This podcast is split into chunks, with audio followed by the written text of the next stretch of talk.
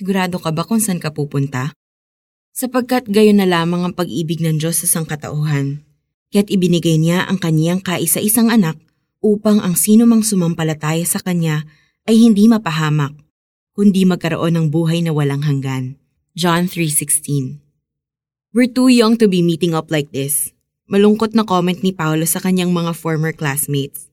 Pitong buwan matapos ang kanilang college graduation, nagkaroon ng impromptu get-together ang class. Bakit?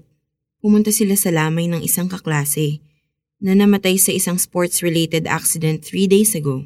It's always a shock kapag may namamatay sa isang aksidente. Hindi nakakapag-prepare ang pamilya sa kanyang biglaang pagkawala. Pero hindi ba mas nakakatakot ito para sa namatay? Lalo na kung hindi siya sigurado kung saan siya pupunta after death. Saan nga ba tayo pupunta when we die? Sabi sa mga taga-Roma 3.23, sapagkat ang lahat ay nagkasala at walang sino mang nakaabot sa kaluwalhatian ng Diyos.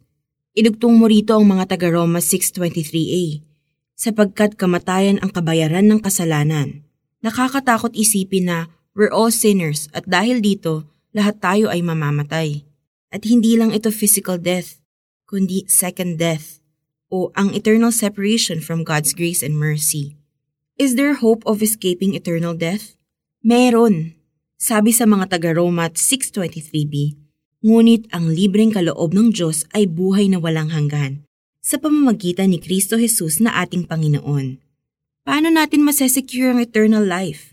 Read one of the best-known verses in the Bible, John 3.16. Malinaw ang sabi ni Jesus, Sino man ang mananampalataya sa Kanya ay hindi mamamatay.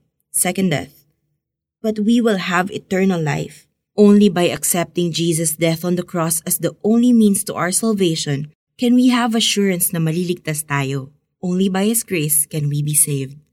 Sigurado ka na ba sa pupuntahan mo when you pass away? Search your heart at siguraduhin where you stand with God. When you're assured of your salvation, hindi mo na katatakutan ng kamatayan. Let's pray. Panginoon, inaamin kong isa akong makasalanan. Patawarin po ninyo ako. Tinatanggap ko kayo bilang aking Diyos at tagapagligtas. Salamat sa inyong pagpapatawad at sa kasiguraduhan na makakasama ko kayo for eternity.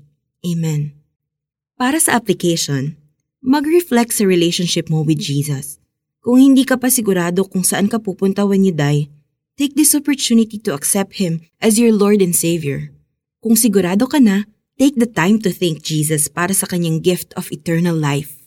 Sapagkat gayon na lamang ang pag-ibig ng Diyos sa sangkatauhan, kaya't ibinigay niya ang kanyang kaisa-isang anak upang ang sinumang sumampalataya sa kanya ay hindi mapahamak, kundi magkaroon ng buhay na walang hanggan.